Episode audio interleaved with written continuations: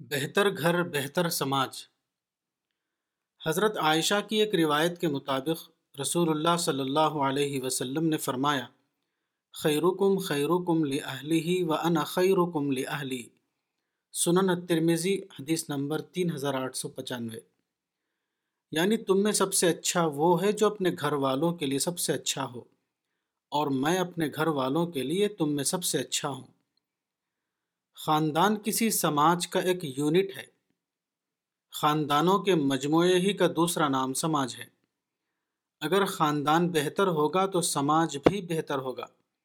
اور اگر خاندان بہتر نہ ہو تو سماج بھی بہتر نہیں ہو سکتا۔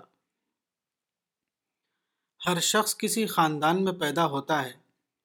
گویا کہ گھر، خاندان یا سماج کی پہلی تربیت گاہ ہے۔ اس لیے اگر کسی سماج کو بہتر بنانا ہے تو خاندان کو بہتر بنانا ہوگا۔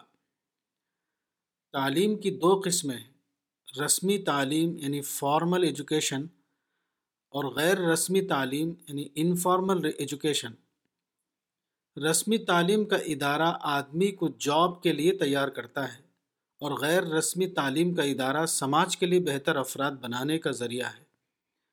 اسکول اور کالج رسمی تعلیم کے ادارے ہیں۔ اور خاندان غیر رسمی تعلیم کے ادارے۔ سماج کے اندر وسیع تر دائرے میں مثبت اور منفی نوعیت کے جو تجربات ہوتے ہیں، وہ تمام تجربات گھر کے اندر محدود دائرے میں ہوتے ہیں۔ گھر کے اندر کسی عورت یا مرد کو یہ سیکھنا ہے کہ جب جب گھر کے کسی فرد سے اس کو تکلیف پہنچے تو وہ اس کو بھلا دے۔ اسی طرح جب گھر کے کسی فرد سے اس کو کوئی فائدہ پہنچے تو وہ دل سے اس کا اعتراف کرے۔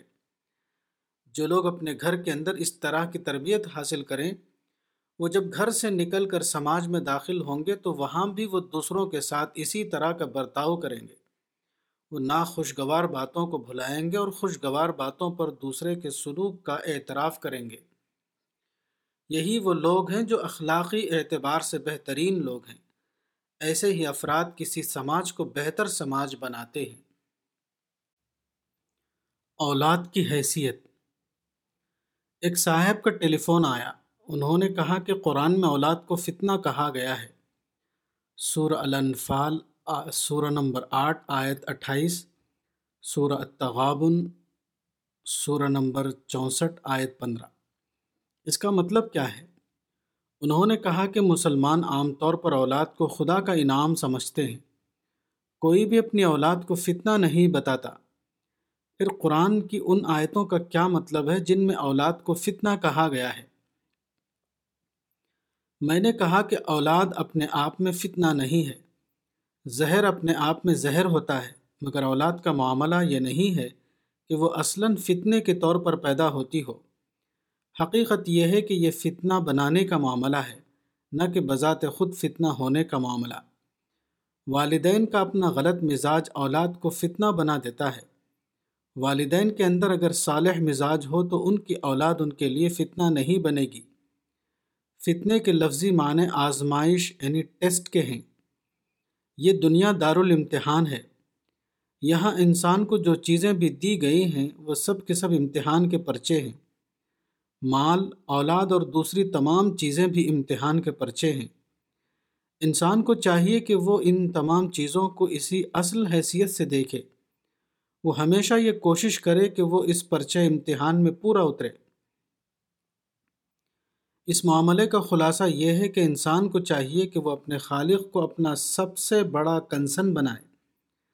دوسری دنیاوی چیزوں میں سے کوئی بھی چیز خواہ و مال ہو یا اولاد ہو یا اقتدار، وہ اس کا اصل کنسن، سول کنسن نہ بننے پائے۔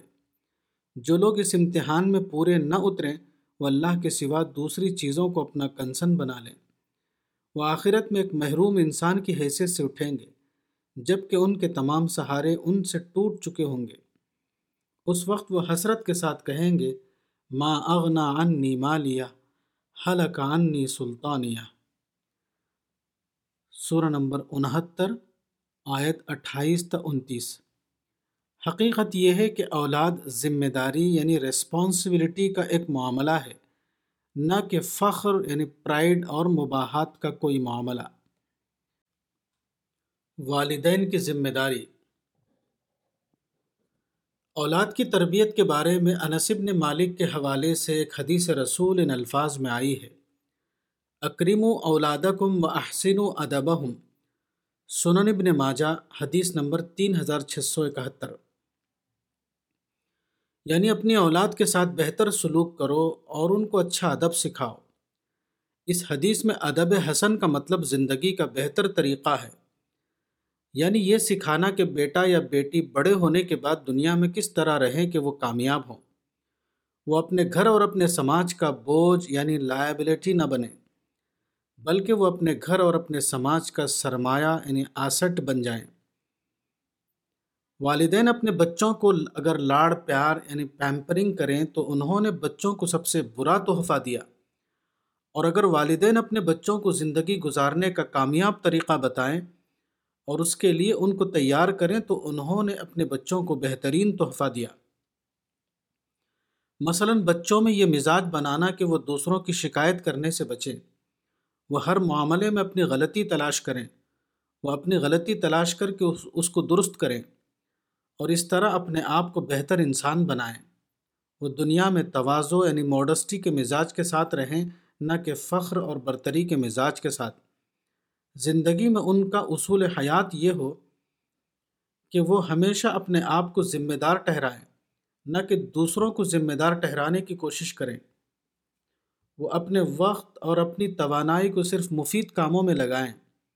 والدین کو چاہیے کہ وہ اپنے بچوں کو یہ بتائیں کہ اگر تم غلطی کرو گے تو اس کی قیمت تم کو خود ادا کرنی ہوگی۔ کوئی دوسرا شخص نہیں جو تمہاری غلطی کی قیمت ادا کرے۔ کبھی دوسروں کی شکایت نہ کرو۔ دوسروں کی شکایت کرنا اپنے وقت کو ضائع کرنا ہے۔ ہمیشہ مثبت انداز سے سوچو۔ منفی سوچ سے مکمل طور پر اپنے آپ کو بچاؤ۔ بری عادتوں سے اس طرح ڈرو۔ جس طرح کوئی شخص سانپ بچھو سے ڈرتا ہے، والدین کو چاہیے کہ وہ اپنے اولاد کو ڈیوٹی کانشیس بنائیں، نہ کہ رائٹ کانشیس۔ سنجیدہ ہونا ضروری ہے۔ ایک صاحب اپنے بچوں کے لیے بہت سخت تھے، ہمیشہ ڈانٹ کر بات کرتے تھے۔ کبھی کسی نے ان کو اپنے بچوں کے ساتھ نرمی سے بات کرتے ہوئے نہیں دیکھا۔ لڑکے ان سے اس قدر ڈرتے تھے کہ ان کے سامنے کوئی بولنے کی ہمت نہیں کرتا تھا۔ جب وہ گھر میں داخل ہوتے تو تمام بچے خاموش ہو کر ادھر ادھر دبک جاتے۔ ایک روز کا واقعہ ہے کہ وہ گھر میں داخل ہوئے سڑی کو طے کر کے جب وہ اپنے مکان کی چھت پر پہنچے تو انہوں نے دیکھا کہ ان کا ایک بچہ بجلی کے پول سے لپٹا ہوا ہے۔ بجلی کے تار میں ایک پتنگ پھنس گئی تھی۔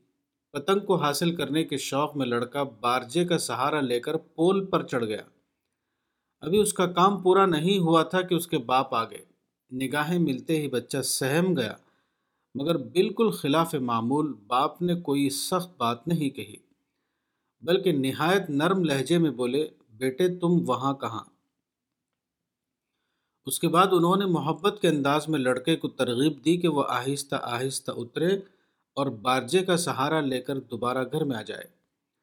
بات کو ایک شخص سے انہوں نے یہ واقعہ بیان کرتے ہوئے کہا، میں نے مسکرا کر اور نرم لہجے میں اس لیے بات کی کہ مجھے اندیشہ ہوا کہ اگر میں اس نازک موقع پر ڈانٹتا ہوں تو وہ گھبرا اٹھے گا اور پول سے چھوٹ کر نیچے سڑک پر جا گرے گا۔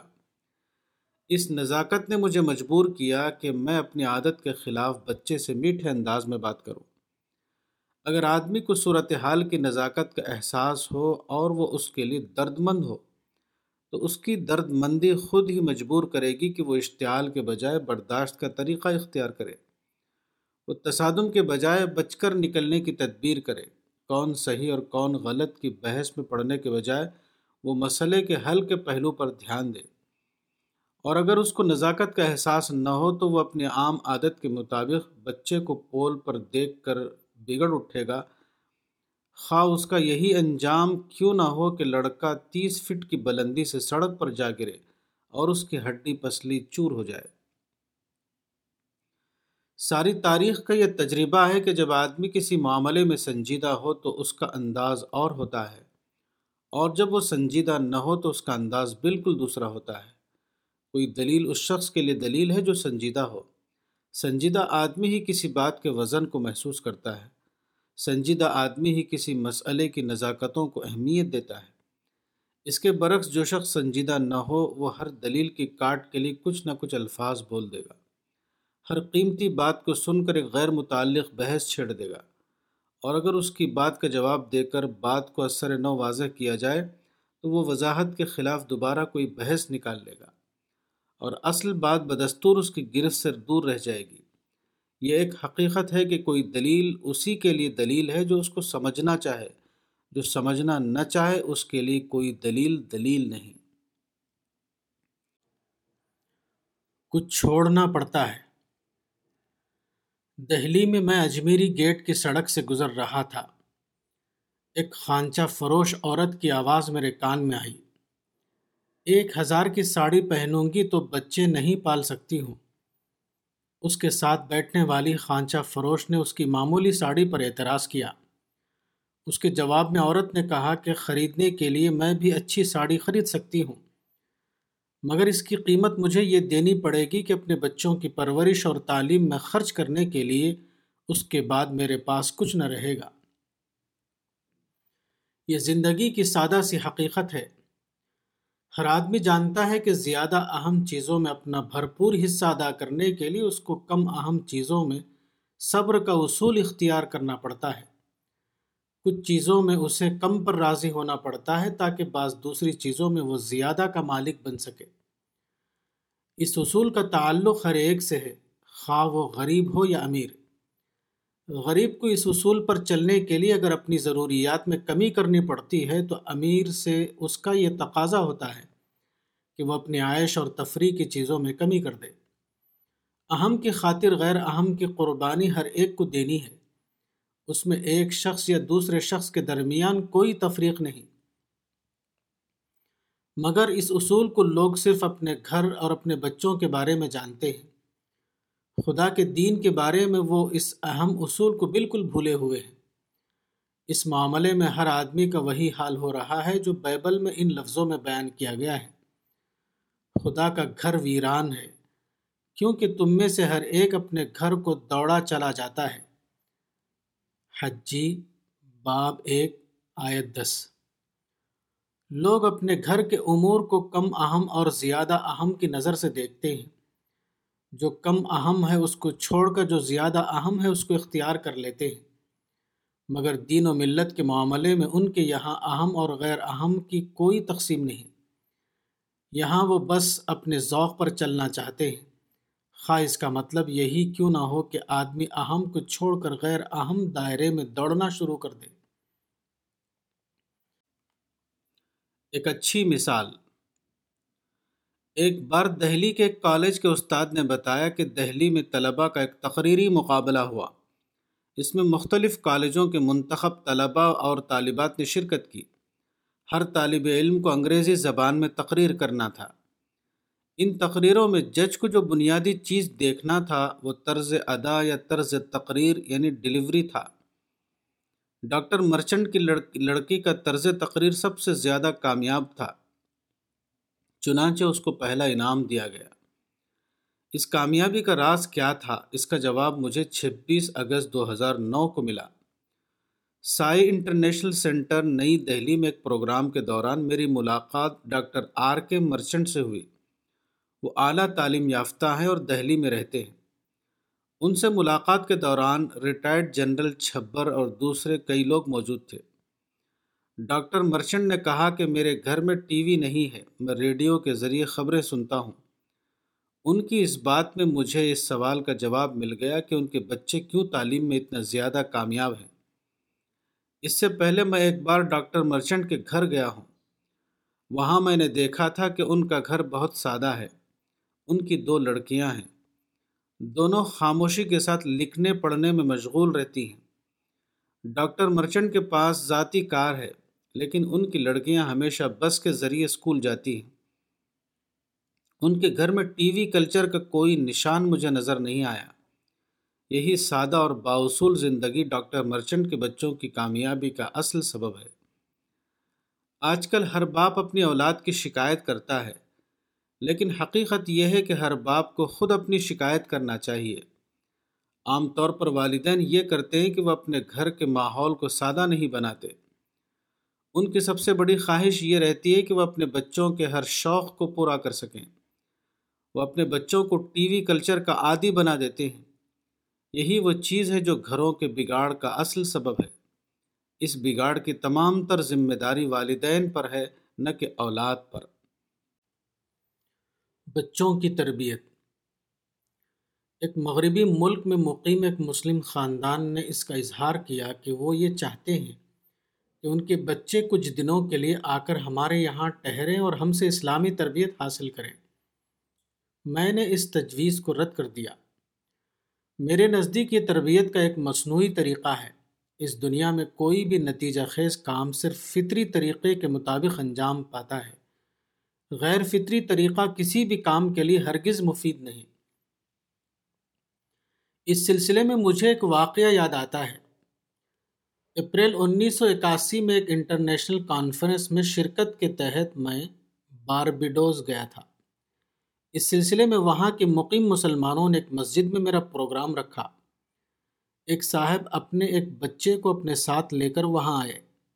یہ بچہ جو تقریباً بارہ سال کا تھا، وہ اصل اجتماع کے باہر ایک مقام پر اس طرح بیٹھا کہ اس کی پیٹھ میری طرف تھی اور اس کا چہرہ دوسری طرف۔ ایک شخص نے اس سے کہا کہ تم اس طرح کیوں بیٹھے ہو؟ اندر چل کر لوگوں کے ساتھ بیٹھو۔ لڑکے نے نہایت بے پرواہی کے ساتھ جواب دیا می ناٹ یعنی مجھے اس سے کوئی مطلب نہیں ہے۔ یہ واقعہ موجودہ زمانے کے تمام مسلم خاندانوں کے لیے ایک علامتی واقعے کی حیثیت رکھتا ہے۔ آج کل کے لوگوں کا حال یہ ہے کہ وہ محنت کر کے کماتے ہیں اور پھر محبت کے نام پر اپنی کمائی کا بڑا حصہ بچوں پر خرچ کرتے ہیں۔ مگر اپنی حقیقت کے اعتبار سے یہ محبت نہیں ہے۔ بلکہ وہ لاٹ پیار یعنی پیمپرنگ ہے۔ اور یہ ایک واقعہ ہے کہ بچوں کو بگاڑنے کا سب سے بڑا سبب یہی لاٹ پیار ہے۔ کسی بچے کا ابتدائی تقریباً دس سال وہ ہے جس کو نفسیاتی اصطلاح میں تشکیلی دور یعنی فارمیٹیو پیریڈ کہا جاتا ہے۔ یہ تشکیلی دور بے حد اہم ہے۔ کیونکہ اس تشکیلی دور میں کسی کے اندر جو شخصیت بنتی ہے وہ بے حد اہم ہے۔ یہی شخصیت بات کی پوری عمر میں باقی رہتی ہے۔ اسی حقیقت کو ایک عربی مقولے میں اس طرح بیان کیا گیا ہے منشب علی شی انشاب علیہ یعنی آدمی جس چیز پر جوان ہوتا ہے، اسی پر وہ بوڑھا ہوتا ہے۔ لوگوں کا حال یہ ہے کہ وہ تشکیلی دور یعنی فارمیٹیو پیریڈ میں نام نہاد محبت کے ذریعے بچوں کو بگاڑ دیتے ہیں۔ دوسرے لفظوں میں یہ کہ آج کل کے تمام والدین اپنے بچوں کو می ناٹ بچے یعنی می ناٹ چلڈرن بنا دیتے ہیں۔ اس کے بعد وہ چاہتے ہیں کہ ان کے بچے کسی کرشمہ ساز تربیتی طریقے یعنی کیرسمیٹک میتھڈ آف ٹریننگ کے ذریعے اصلاح یافتہ بنائیں بن جائیں۔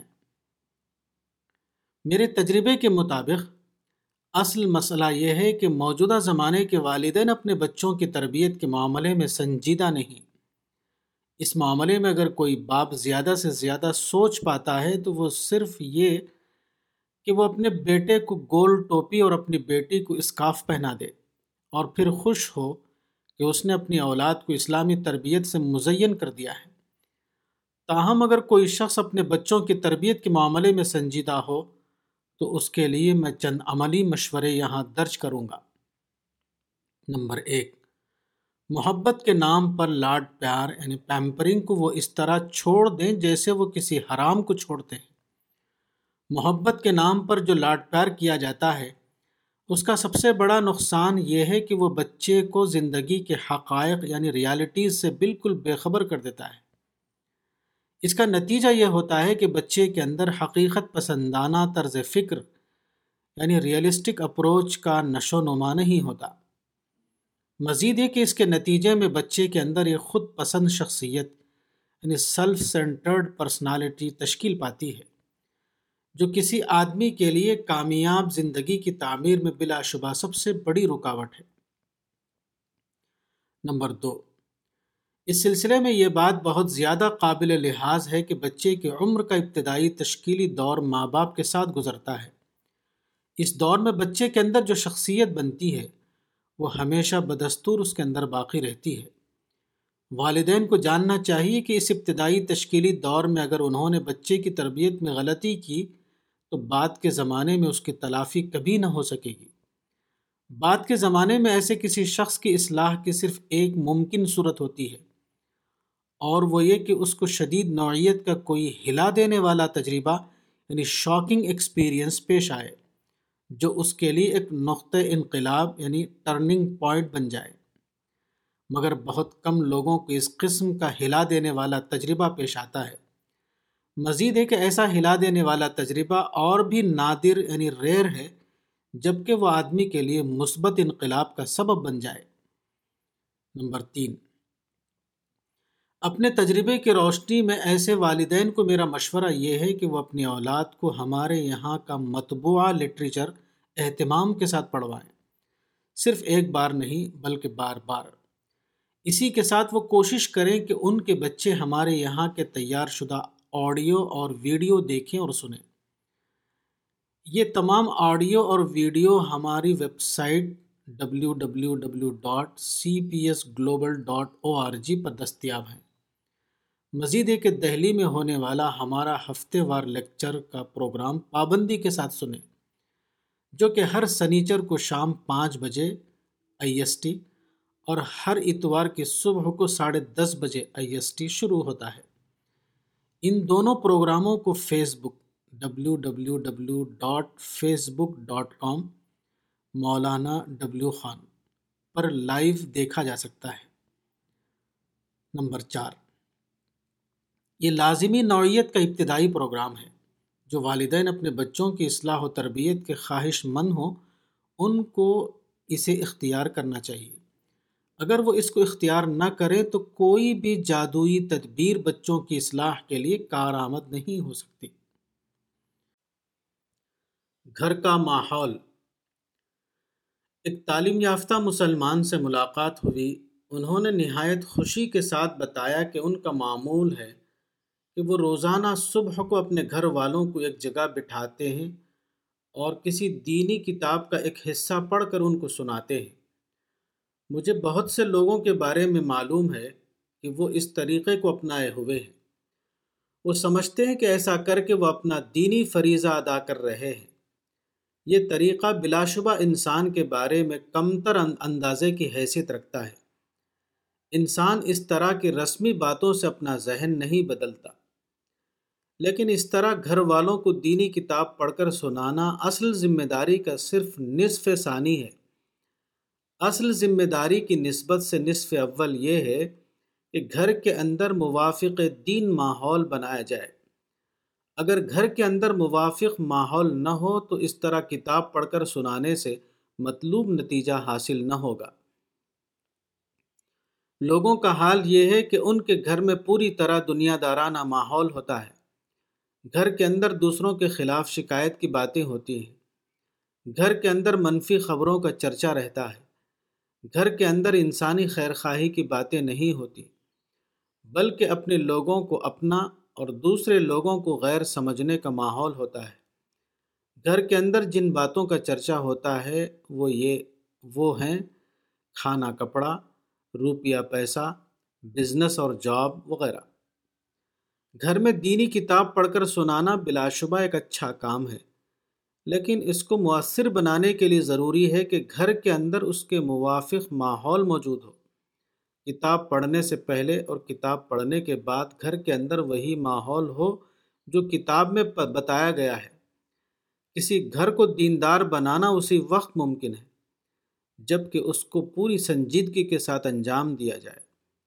گھر کا ماحول موافق دین بنائے بغیر گھر کے اندر دینی کتاب پڑھ کر سنانا، گویا ہاتھی کے دم میں پتنگ باندھنا ہے۔ اس طرح کے کسی عمل سے گھر کے سرپرستوں کی ذمہ داری ادا نہیں ہو سکتی۔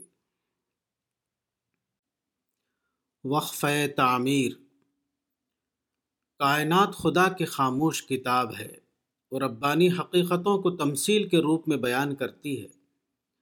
آدمی اگر کائنات کے خاموش زبان کو سن سکے تو وہ اس کے لیے معرفت کا عظیم ترین کتب خانہ بن جائے۔ درخت کو دیکھیے۔ درخت زمین سے نکلتا ہے تو وہ کمزور پودے کی مانند ہوتا ہے۔ اس کے تنے میں ابھی طوفان کا مقابلہ کرنے کی طاقت نہیں ہوتی۔ اس وقت درخت کیا کرتا ہے؟ وہ سراپا نرمی بن جاتا ہے۔ ہواؤں کے جھونکے آتے ہیں تو وہ ان کے مقابلے میں اکڑتا نہیں۔ بلکہ ہوا کا جھونکا اس کو جس طرف لے جانا چاہتا ہے، وہ اسی طرح چلا جاتا ہے۔ وہ حالی کی زبان میں، چلو تم ادھر کو، ہوا ہو جدھر کی کی تصویر بن جاتا ہے۔ مگر اسی پودے کو پچیس سال بعد دیکھیے تو وہ بالکل دوسری تصویر پیش کر رہا ہوگا۔ اب وہ اپنے موٹے تنے پر مضبوطی کے ساتھ قائم ہوتا ہے۔ اب جھکنے کا لفظ اس کی ڈکشنری سے خارج ہو چکا ہوتا ہے۔ وہ ہواؤں کے جھونکے سے غیر متاثر رہ کر سیدھا اپنی جڑوں پر کھڑا رہتا ہے۔ اب وہ زمین پر درخت بن کر رہتا ہے، جبکہ اس سے پہلے وہ پودا بن کر رہ رہا تھا۔ درخت اس طرح تمثیل کی زبان میں بتا رہا ہے کہ ہر آدمی پر ابتدان وہ وقت آتا ہے جبکہ اس کو ایک وقف تعمیر درکار ہوتا ہے۔ جب ضرورت ہوتی ہے کہ وہ اپنی جڑیں زمین میں داخل کرے، وہ اپنے تنے کو مضبوط کرے۔ وہ اپنے آپ کو ایک طاقتور وجود کی حیثیت سے نشو و نما دے۔ اس وقفے کے دوران اس کو اس طرح نہیں رہنا چاہیے جس طرح کوئی شخص مضبوط اور مستحکم ہونے کے بعد رہتا ہے۔ اس ابتدائی مرحلے میں اس کو نرمی اور موافقت یعنی ایڈجسٹمنٹ کا مجسمہ بن جانا چاہیے۔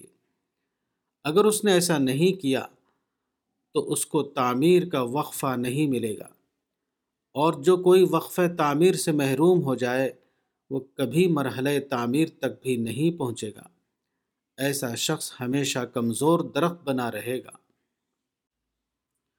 تربیت کا طریقہ۔ ایک صاحب کو ان کے پڑوسی نے نہایت سخت بات کہہ دی۔ وہ صاحب اس کو سن کر چپ چاپ اپنے گھر میں چلے آئے۔ انہوں نے کہنے والے کو کوئی جواب نہیں دیا۔ ان کے لڑکے کو جب اس کی خبر ہوئی تو وہ بہت بگڑا۔ اس نے کہا کہ اس شخص کی ہمت کیسے ہوئی کہ وہ میرے باپ کو اس طرح ذلیل کرے۔ میں اس کو سبق دوں گا تاکہ آئندہ وہ کبھی ایسی ہمت نہ کرے۔ باپ نے بیٹے کو ٹھنڈا کیا۔ باپ نے کہا کہ آخر اس نے ایک لفظ ہی تو کہا ہے۔ اس نے مجھے کوئی پتھر تو نہیں مارا۔ پھر اس میں ہمارا کیا نقصان ہے؟ اس نے اگر اپنی زبان خراب کی ہے تو ہم اپنی زبان کیوں خراب کریں؟ باپ نے اپنے بیٹے سے کہا کہ تم اس کو بھلا دو اور اپنے کام میں لگ جاؤ۔ بیٹا اس واقعے کو یاد کے خانے میں رکھنا چاہتا تھا، باپ نے اس کو بھول کے خانے میں ڈال دیا۔ جو واقعہ عام حالات میں غصہ اور انتقام کا موضوع بنتا وہ صبر اور برداشت کا موضوع بن گیا۔ کچھ دنوں بعد خود پڑوسی کو شرمندگی ہوئی۔ اس نے آ کر اپنی گستاخی کی معافی مانگی اور آئندہ کے لیے پہلے سے زیادہ بہتر ہو گیا۔ باپ اگر اپنے بیٹے کے اندر انتقام کی نفسیات ابھارتا تو وہ برائی کا ایجنٹ بن جاتا۔ مگر باپ نے جب اپنے بیٹے کو بھلانے اور برداشت کے راستے پر ڈالا تو وہ ان کے لیے نیکی اور سچائی کا رہنما ہو گیا۔ قرآن کے لفظوں میں وہ متقیوں کا امام بن گیا۔ الفرقان سورہ نمبر پچیس آیت چورہتر اسی کا نام بچوں کی تربیت ہے۔ بچوں کی تربیت یہ نہیں ہے کہ ایک وقت مقرر کر کے انہیں بٹھایا جائے اور تحریر یا تقریر کی صورت میں انہیں اصلاحی باتیں سنائی جائیں۔ اصل تربیت یہ ہے کہ گھر کے اندر جب عملی طور پر وہ مواقع پیدا ہوں، جہاں ایک راستہ صحیح سمت میں جاتا ہو اور دوسرا راستہ غلط سمت میں۔ ایسے مواقع پر جذبات کو برداشت کر کے اور ذاتی نقصان اٹھا کر گھر والوں کو رہنمائی دی جائے۔ ان کے ذہن کو ایک رخ سے دوسرے رخ کی طرف پھیر دیا جائے۔ تربیت پیدا شدہ حالات کے درمیان رہنمائی کی جاتی ہے، نہ کہ مجرد قسم کی واس خانی کے ذریعے۔ ایک مثال بچوں کی تربیت کے سلسلے میں عام طور سے یہ کیا جاتا ہے کہ ایک مقرر وقت پر جمع کر کے بچوں کو دین کے مسائل بتایا جائے بچوں کی تربیت اس قسم کے وقتی واس سے نہیں ہوتی بلکہ تربیت کا اصل ذریعہ گھر کا ماحول ہے۔ اگر آپ کے گھر میں اخلاق اور انسانیت کا ماحول ہو، آپ کے گھر میں کسی کی غیبت اور شکایت نہ کی جاتی ہو، اور آپ کے گھر میں دوسروں کو عزت دینے کا ماحول ہو خواہ وہ اپنا ہو یا غیر، تو یہ ماحول آپ کے گھر کو ایک زندہ تربیت گاہ بنا دے گا۔ اس کے بعد کسی رسمی واس کی ضرورت نہ ہوگی۔ یہاں ایک واقعہ نقل کیا جاتا ہے جو بتاتا ہے کہ بچوں کی تربیت کیا ہوتی ہے۔ مظفر نگر یعنی یو پی کے قصبے کا واقعہ ہے۔ وہاں ایک مسلم خاندان کے یہاں ایک ہریجن عورت صفائی کے کام کے لیے روزانہ آتی تھی۔ گھر کی ایک بچی سے اس ہریجن عورت کی دوستی ہو گئی۔ یہ ہریجن عورت جب وہاں صفائی کے کام کے لیے آتی تو وہ سب سے پہلے مذکورہ بچی سے ملتی۔ اس طرح دونوں ایک دوسرے سے بہت زیادہ مانوس ہو گئے۔ ایک دن ایسا ہوا کہ گھر کے اندر جنت اور جہنم کا تذکرہ ہوا۔ لڑکی کے باپ نے کہا کہ جنت میں داخلے کے لیے ایمان ضروری ہے۔ جو شخص مومن اور موحد ہو، وہی موت کے بعد جنت میں جائے گا۔ اور جو لوگ مشرق ہیں، جو غیر اللہ کی پرستش کرتے ہیں، وہ جنت میں نہیں جائیں گے۔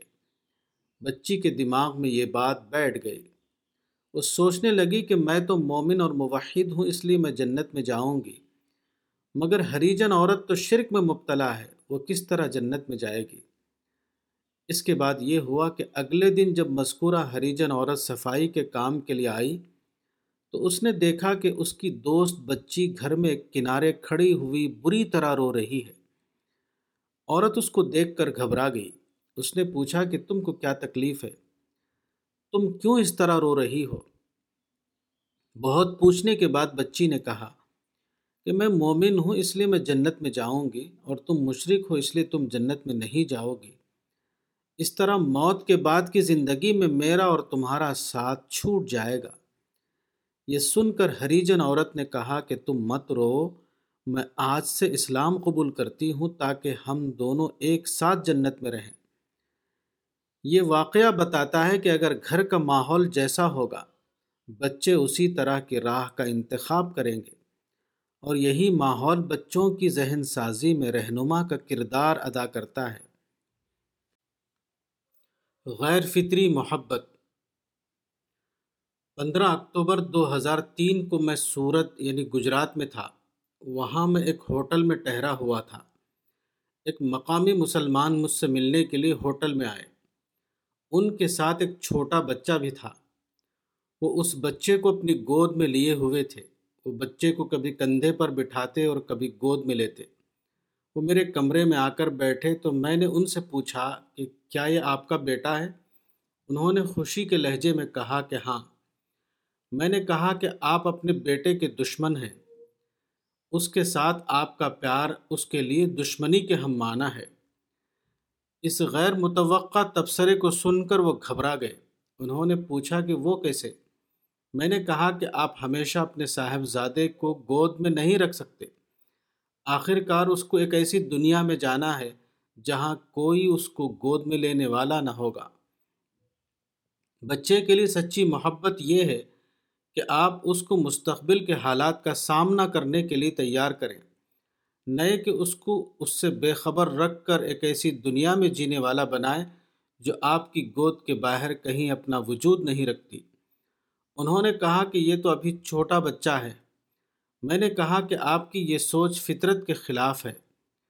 اس کے بعد انہوں نے اپنے بچے کو گود سے اتار دیا۔ اتارتے ہی وہ بچہ زمین پر دوڑنے لگا۔ اس کا حال اس چڑیا جیسا ہو گیا جو پنجرے میں بند ہو اور پنجرے سے آزاد ہوتے ہی فضا میں اڑنے لگے۔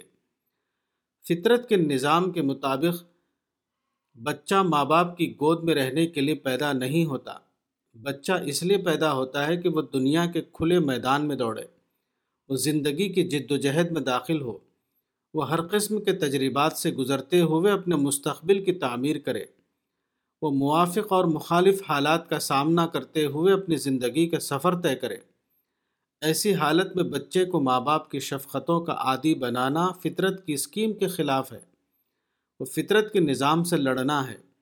ماں باپ کو چاہیے کہ وہ اس فطری حقیقت کو سمجھیں اور اس کے مطابق اپنی اولاد کو بنائیں۔ زیادہ بڑی گود۔ ہندوستانی روایات میں ایک کہانی اس طرح ہے کہ ایک راجا کے یہاں دو رانیاں تھیں۔ دونوں رانی کے یہاں ایک ایک بچہ تھا۔ دونوں کے درمیان رقابت رہتی تھی۔ ایک دن ایک رانی کا بچہ راجا کی گود میں آ کر بیٹھ گیا۔ دوسری رانی نے اس منظر کو دیکھا تو اسے غصہ آ گیا۔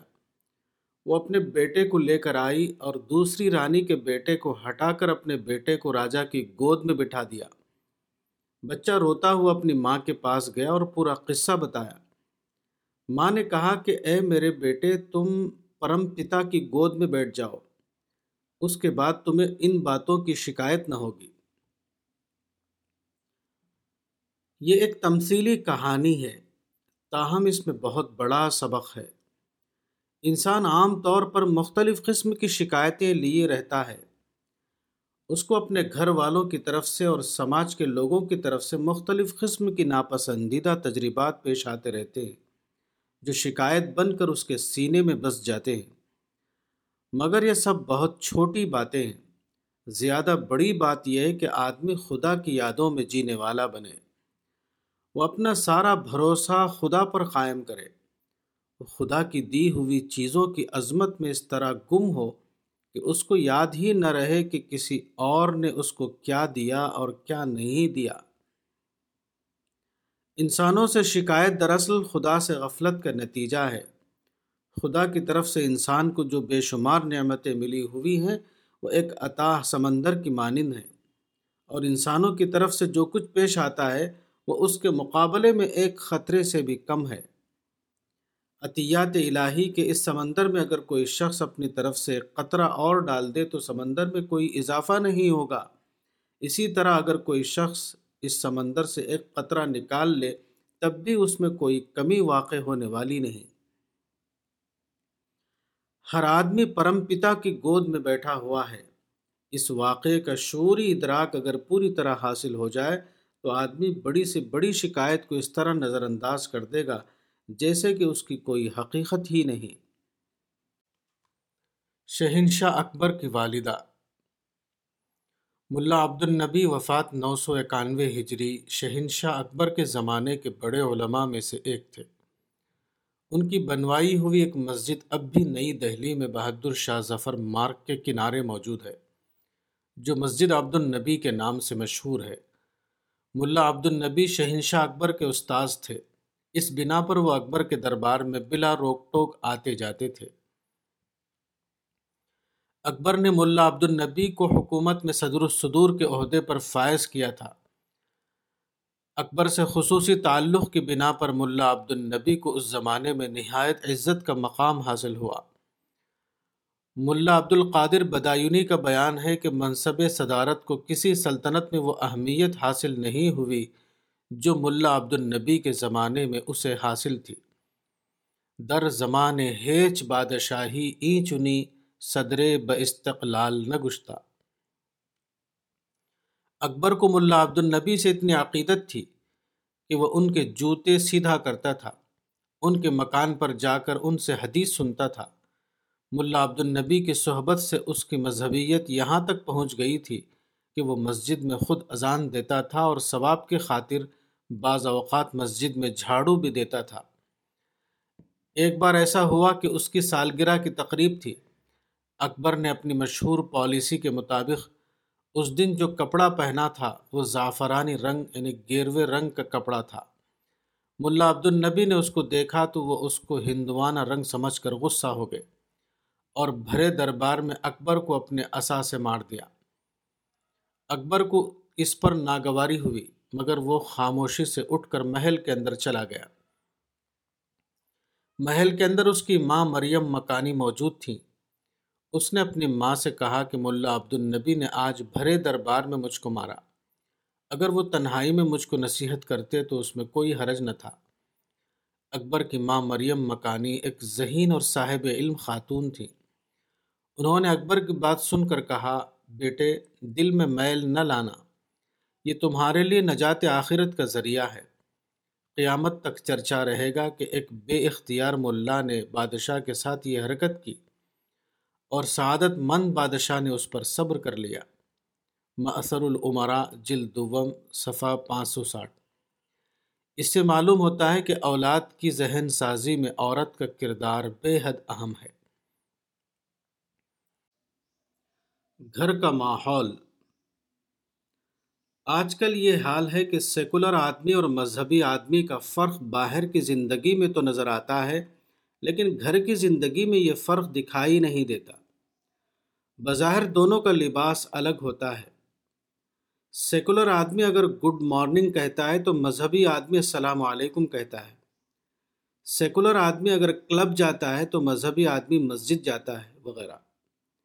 لیکن یہ فرق باہر کی زندگی کی حد تک ہے۔ گھر کے اندر کے ماحول کو دیکھیے، تو سیکولر آدمی کے گھر اور مذہبی آدمی کے گھر کے درمیان کوئی فرق دکھائی نہیں دے گا۔ اور اگر کوئی فرق ہوگا تو وہ صرف ظاہری رسم کے اعتبار سے ہوگا، نہ کہ حقیقت کے اعتبار سے۔ قرآن میں دونوں قسم کے گھروں کی پہچان بتائی گئی ہے۔ غیر مذہبی انسان کے گھر کی پہچان کو جاننے کے لیے قرآن کی عیسائیت کا مطالعہ کیجیے۔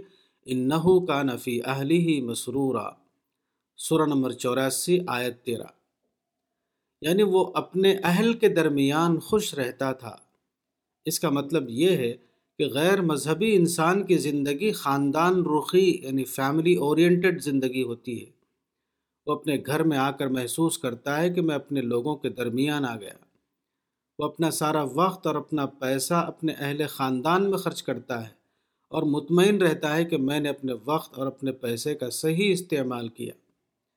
وہ اپنے اہل خانہ کو دیکھ کر خوش ہوتا ہے۔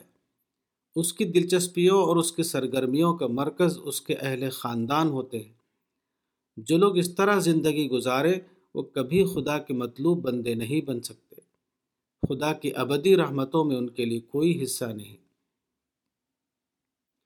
مذہبی انسان کے گھر کی پہچان کتاب الہی کی عیسائیت میں ملتی ہے۔ قالو انا کننا قبل فی اہلنا مشفقین۔ سورہ نمبر باون، آیت چھبیس۔ یعنی اہل جنت کہیں گے کہ اس سے پہلے ہم اپنے اہل کے درمیان ڈرتے رہتے تھے۔ اس سے معلوم ہوا کہ سچا مذہبی انسان وہ ہے جو ہر وقت خدا کی پکڑ سے ڈرتا ہو۔ خواہ وہ اپنے گھر کے باہر ہو یا اپنے گھر کے اندر۔ وہ مواخذہ یعنی اکاؤنٹیبلٹی کی نفسیات کے تحت زندگی گزارتا ہے، نہ کہ بے خوفی کی نفسیات کے تحت۔